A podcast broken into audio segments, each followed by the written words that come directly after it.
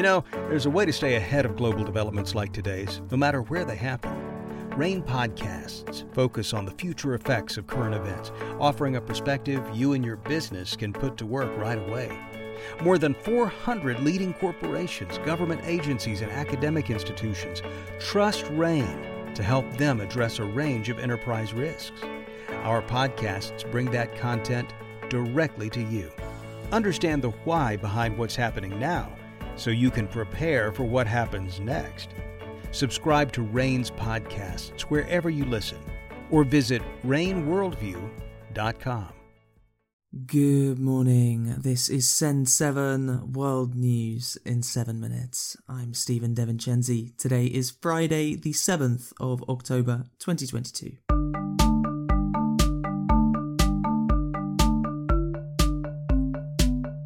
Starting in Asia today, Thailand has suffered the worst mass shooting in its history. An attack on a childcare centre has killed at least 38 people, mostly children. A former policeman committed the attack and later killed his wife, child, and himself. Mass shooting is very rare in Thailand, and Prime Minister Prayut Chan-o-cha has said that no reason for the killing is known. South Korea has said that North Korea fired more missiles into the sea yesterday towards Japan.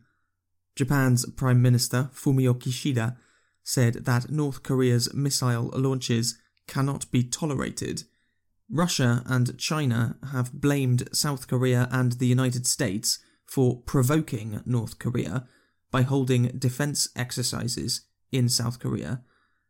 At a UN Security Council meeting yesterday, US Representative Linda Greenfield Thomas said that there was no comparison between defensive exercises and firing missiles close to other countries.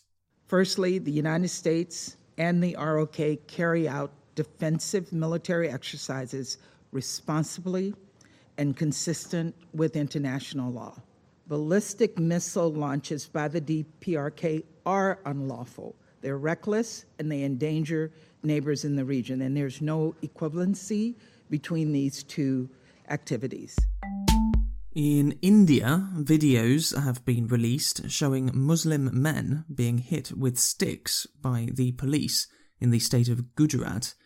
According to local media, the men were accused of throwing stones at a Hindu ceremony. Amnesty International has said that the videos show a human rights violation. In Iran, a mother has said that her 16 year old daughter was murdered by Iranian authorities. Nasrin Shakrami said that authorities had tried to force her to say that her daughter had committed suicide, although the family say that she was killed by the police during anti government protests. Amnesty International have said that 87 people have died during protests, with an average age of 20. Europe.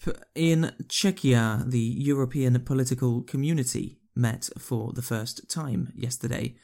The EPC is a new political forum which includes 44 countries, that is, all of the countries in Europe except for Russia and Belarus.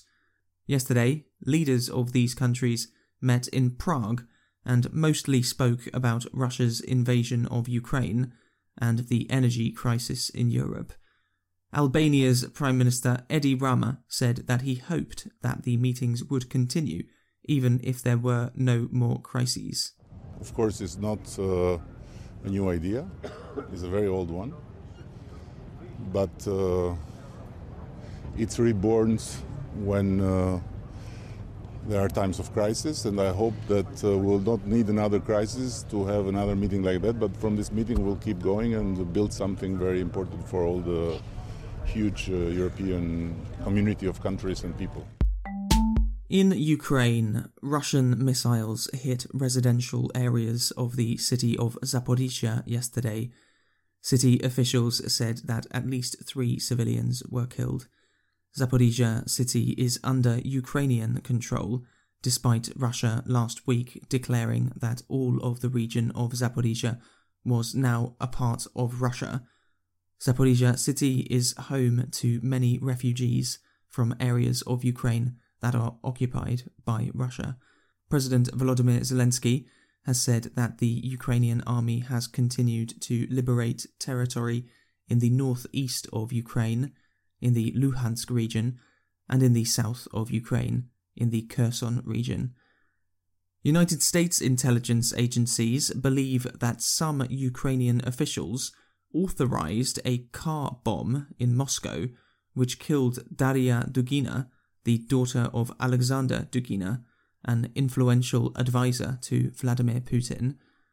The New York Times has reported that the US had no intelligence about the attack, which was probably meant to kill Alexander Dugin, and that the US was against the attack.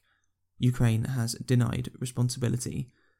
Yesterday, the US state of Alaska confirmed that two Russian men had crossed by boat from Russia directly to Alaska and that they had claimed asylum, saying that they didn't want to fight in Ukraine.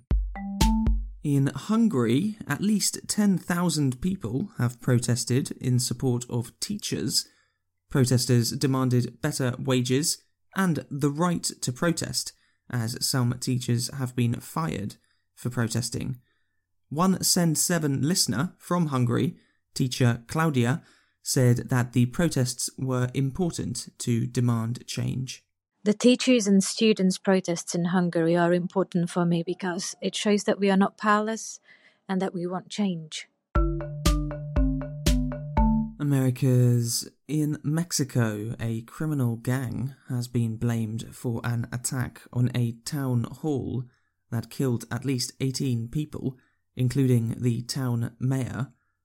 A gang called Los Tequileros released a video before the attack announcing that they had returned to Guerrero State where the attack happened.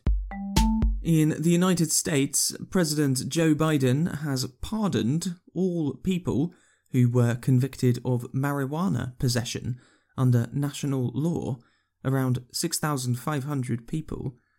Biden also encouraged state governors to pardon people convicted of marijuana possession as most people who are convicted with marijuana possession were convicted under state laws.